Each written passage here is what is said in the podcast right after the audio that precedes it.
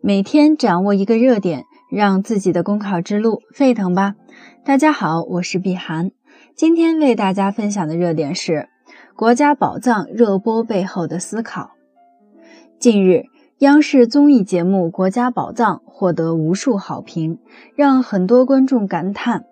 中国文物很丰富，中国文化有内涵。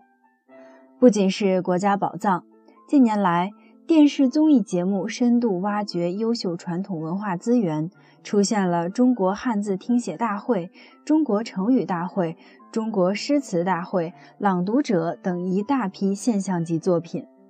这些节目就像一股清流，让曾经浮躁的电视沉静下来，悄然涵养出优雅的文化气质和温暖的人文关怀。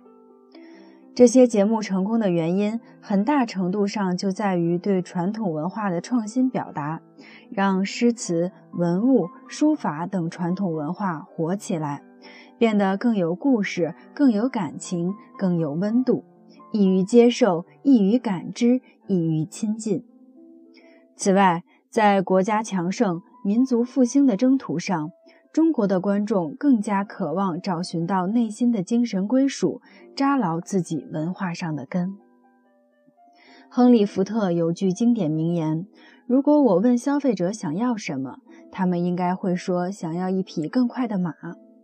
福特没有去找更快的马，转而生产了汽车。